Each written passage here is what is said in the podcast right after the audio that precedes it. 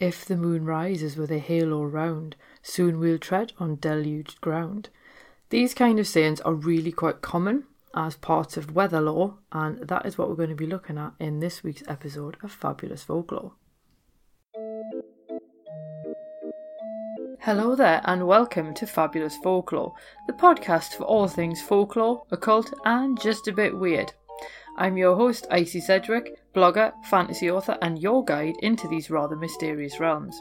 I've got some rare things to show you, so come on in, take a look around, but be careful not to touch anything. These things sometimes bite. Well, hello there, and welcome back to Fabulous Folklore with me, your host, Icy Sedgwick. I'm really rather well named today, considering we're doing weather lore, because why not? It is a little bit confusing because I did this based on the Disney song from Bambi, April Shower, and we haven't had any. April has been absolutely glorious where I am, which is marvellous for the plants, but has thrown a bit of a spanner in the works for this episode. But never mind, we're going to crack on anyway. I'm not going to bother with a lengthy intro because this is going to be quite.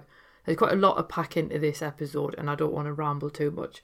So suffice it to say, I hope that you're well, and let's just get cracking with this week's episode. Now, when I was having a look at weather lore, because as I say, there was a, a reason for it with April showers and it's April, I did wonder if there was a difference between lore and superstitions, particularly where the weather's concerned. And surprisingly, yes, there is, because superstitions are widely defined as being irrational beliefs, but lore is slightly different. And Jacqueline Simpson and Steve Roud explain that lore about the weather consisted mainly of practical information and advice based on observation of nature and transmitted orally. Now, that quote came from the Dictionary of English Folklore, which I highly recommend. And what they're saying is the weather sayings are less like superstitions because they're actually based on what people have noticed. And then you turn that into verse so that they're easier to both share and remember. And there's another one, Jane Struthers shares one. Halos around the moon or sun mean that rain will surely come. And it gives you an idea of what you need to look out for and what that then means. So obviously, I then think, oh, I have seen a halo around the moon or the sun, so it's going to rain soon. And it all comes from the fact that it's to do with the atmospheric conditions. I think it's water particles in the air then causes these sort of like refractions and so on, and that's what leads to the weather conditions. So you notice the build up to it, as it were, and then you get the the effect. But obviously, that's a lot harder to remember. Whereas if you put it in a nice little rhyme and couplet, much easier to remember. And specific days do become really important within the calendar for like year long weather predictions. And we're going to come back to St. Swithin's Day because that one's a slightly different one. But St. Paul's Day, which is January the 25th, was also significant. And at this point in the year, if there were fine weather, it would mean that the harvest would be good. If you had snow or rain, it meant that there'd be famine and scarcity later in the year.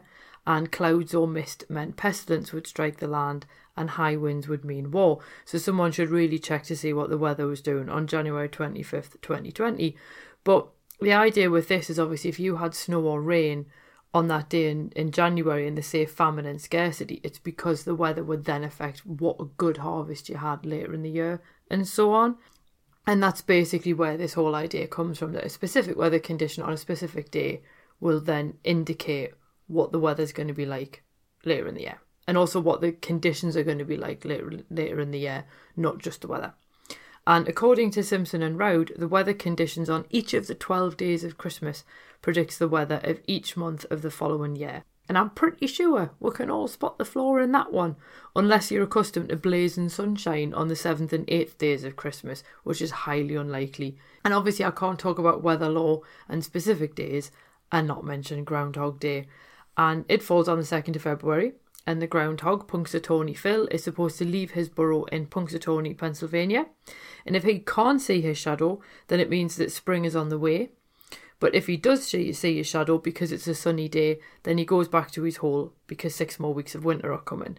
And this particular tradition in Pennsylvania dates to 1887, and it was originally devised by a newspaper editor in the area, and he managed to persuade other people to sort of go along with it, and it's evolved into the celebration that it is now with a whole sort of series of rituals around how it happens, and obviously it's often televised and so on.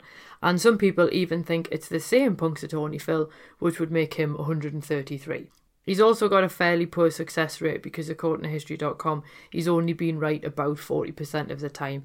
In all fairness, it's probably not that different from a lot of weather forecasters on telly, to be honest, but you do have to wonder exactly how accurate our lovely little groundhog friend is. But it's not without its precedent. History.com explained that the whole idea of Groundhog Day actually originally came from a German legend, and in this old legend, it was believed that a sunny day on Candlemas, which is also the 2nd of February, would mean 40 more days of winter, and eventually they clarified this to mean that the day was considered sunny and the portent of winter continuing if small animals could see their shadows. And then this evolved into a groundhog when German immigrants took that legend to Pennsylvania in the 18th century, and then it evolved, as I say, into what it is today. So that's so much for lore of specific days, and we are, as I say, going to come back to St Swithin's Day. But we're going to also look at specific types of weather, and you might start to notice a bit of a theme with the types of weather that we're looking at.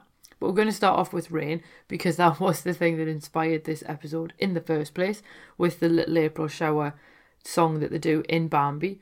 Most of us don't really want to see rain, which is why pretty much appears in so much weather lore.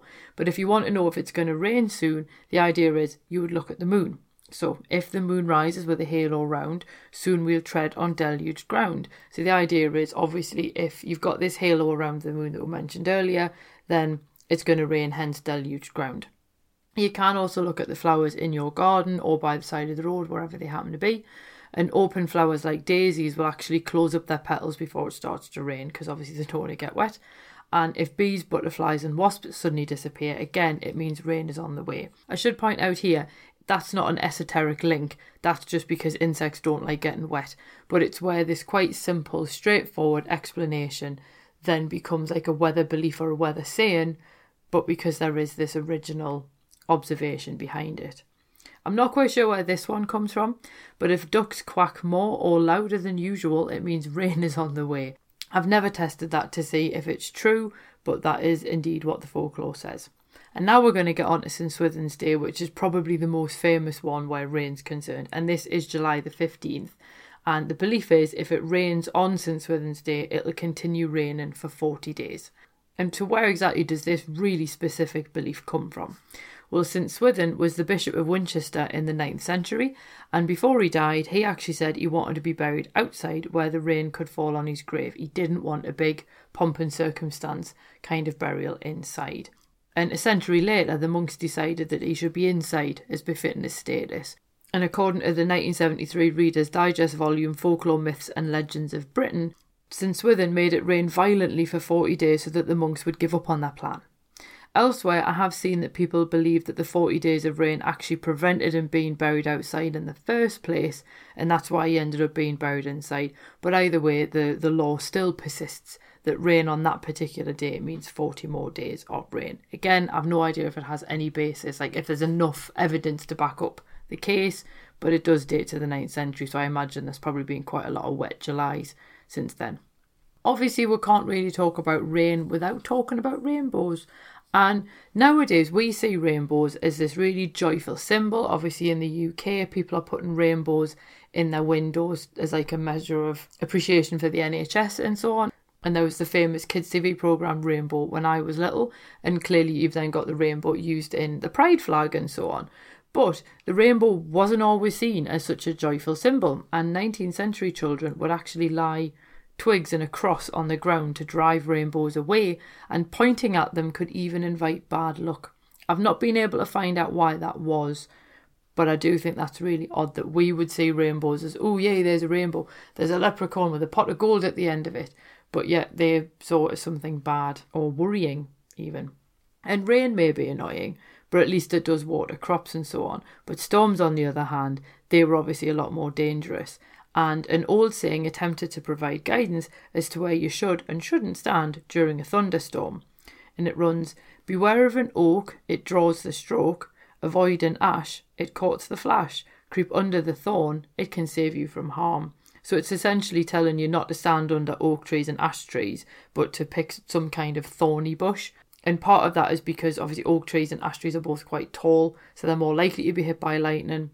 So it's best just don't stand under trees. And Simpson and Roud also note an old belief that thunder could actually spoil stored liquor. And you'd need to lay an iron bar across the top of a barrel to stop the beer inside from going sour during thunderstorms. But what do you do if you're indoors and a thunderstorm starts? Some people advocate opening all the windows and doors to let the storm pass through the house but they also advise you to cover any shiny metal or mirrors so that you don't attract lightning. Jane Struthers, on the other hand, vehemently disagrees and actually advises you to close all of the windows and doors and to stay inside until the storm passes. I remember when it was always advised that you turned off all your electrical equipment. I also, this is totally not even in, in related to weather lore, but I remember whenever it used to thunder, my gran always said it was the angels rearranging the furniture in heaven, which is quite a nice way to explain thunder to a small child. But I've never been scared of thunder and lightning. I actually really like storms. That probably won't surprise you to learn that one iota, but there we go. If weddings took place during thunderstorms, the couple wouldn't have children. And Simpson and Roud also explain the belief that mothers shouldn't breastfeed during storms because brimstone and sulphur would taint the milk. Many of these beliefs were sort of coined at a time when people didn't really know what caused such extreme weather conditions. And you can probably guess where I'm going with this, but witches often got the blame for them, particularly storms at sea and the horrendous storms in the North Sea that almost thwarted James I's attempt to reach his new bride and no doubt contributed to his penning of Daemonologie. And David Bressan actually traces some of these beliefs around witches and storms to a massive thunderstorm in Central Europe in August 1562, and it caused so much devastation that people had never seen anything like it before, so they believed it must have supernatural origins, i.e., witchcraft. And this is one reason why you were told to break up your eggshells, because if you didn't, witches could use them to sail out to sea and raise storms. Now, witches might raise a storm by emptying their cauldrons into the sea. They might also tie knots into a rope, and as they untied each one, it would raise the wind. So, the first one, I think you get a breeze, the second one, you get sort of high winds, and then the top one, it's a proper full on storm. Some witches were even reputed to be able to raise the wind by whistling, and Jacquetta, who was mother of Elizabeth Woodville, wife of Edward IV, was accused of raising storms by whistling. The Newcastle Courant even included a fairly easy spell if you wanted to raise a storm, and all you need is a wet rag and a piece of wood, and you need to beat the rag with the wood and then chant the following three times. I knock this rag upon this stain to raise the will in the devil's name it shall not lie until I please again. That's it, you say that three times. But then when you want to end the storm, you need to dry out the, the wet rag and then basically hit it with the wood again and repeat this charm another three times. We lay the wind in the devil's name, it shall not rise until we like to rise it again. So it's all about the idea that like the winds are coming up and down based on somebody's whim, essentially. But there we go. Now, Obviously, you might not believe that witches can cause storms, you might believe that it's all meteorology, but how do you know if a storm is coming? If you're inland, pay attention to what flies are doing, and Struthers says that they swarm before a storm. And if you're if you are worried about thunder and lightning, apparently hanging mistletoe over your door was believed to protect your house from thunder and lightning. I found that a little bit of an odd one to find because I know there was a belief that oak trees, if they got struck by lightning, that was God putting mistletoe on the tree. So it's odd that that would then also protect your house from thunder and lightning.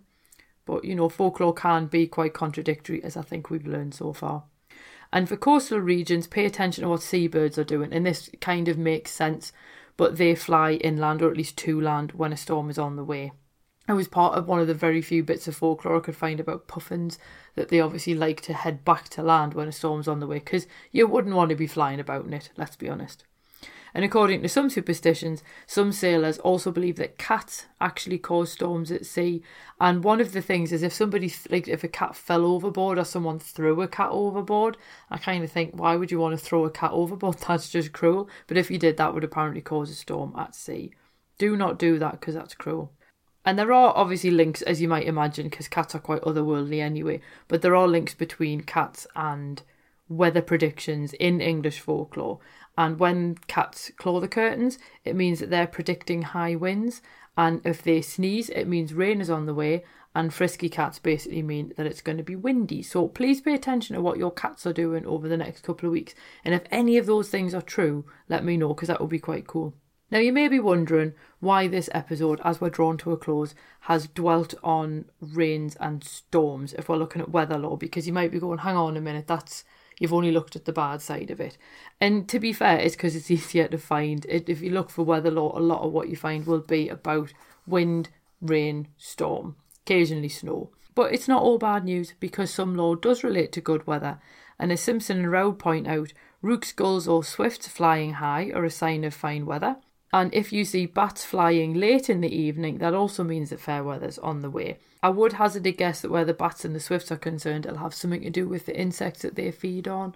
And speaking of, or I don't want to say insect friends because they're not the arachnids, but there is one relating to spiders.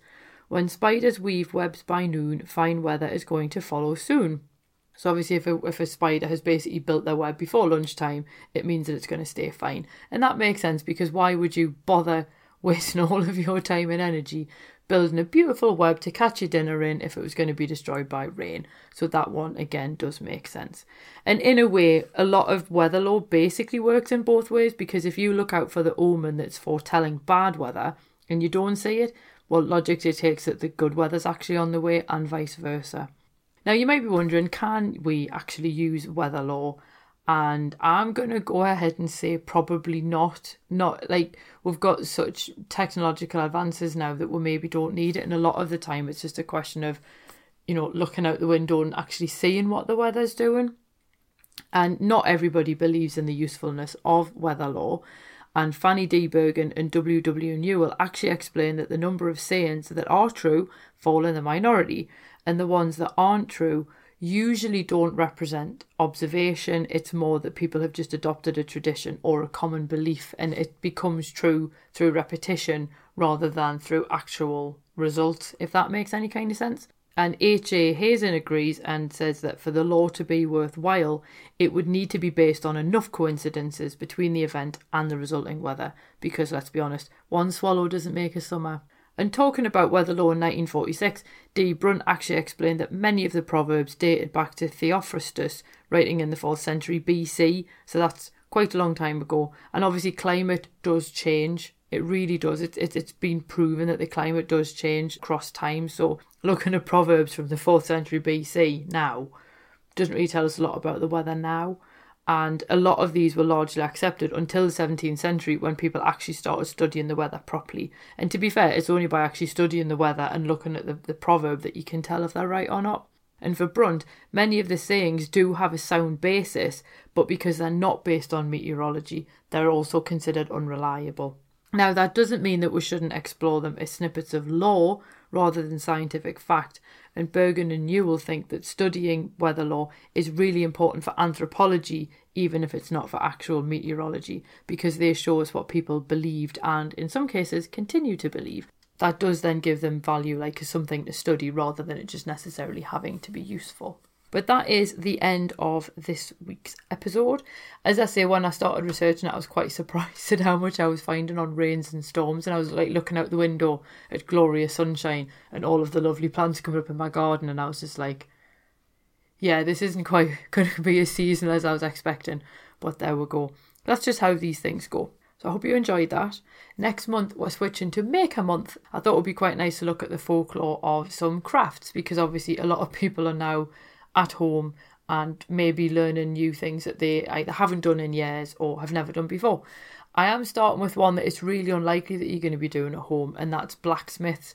Because I was talking about this with someone on Twitter and they were asking if I knew any, and I do know a blacksmith, so I'm going to do the blacksmiths first, and then we'll be looking at the likes of spinning and weaving and things like that. So if there's a specific craft that you would like to learn more about and find out some lore or some superstitions or some legends and things like that, do please let me know. You can contact me on Twitter, you can contact me on Instagram, you can leave a comment on the blog post that is attached to this. So the link will be in the show notes. So if you don't use Twitter or Instagram, please feel free to leave a comment on this post and say what you would like to to hear next month, and I'll be more than happy to look into that for you. I do have a vague notion for what I want to have a look at in June, but it's not firm in my head yet. So if there's anything specific that you'd like to hear about in future episodes, again, do let me know and I'll get on the case. Okay? So I hope you have a marvelous rest of your day, rest of the week, rest of the month. You know it. Basically, I'd love to hear see you back here again next week, safe and well. So I will see you soon. Cheerio.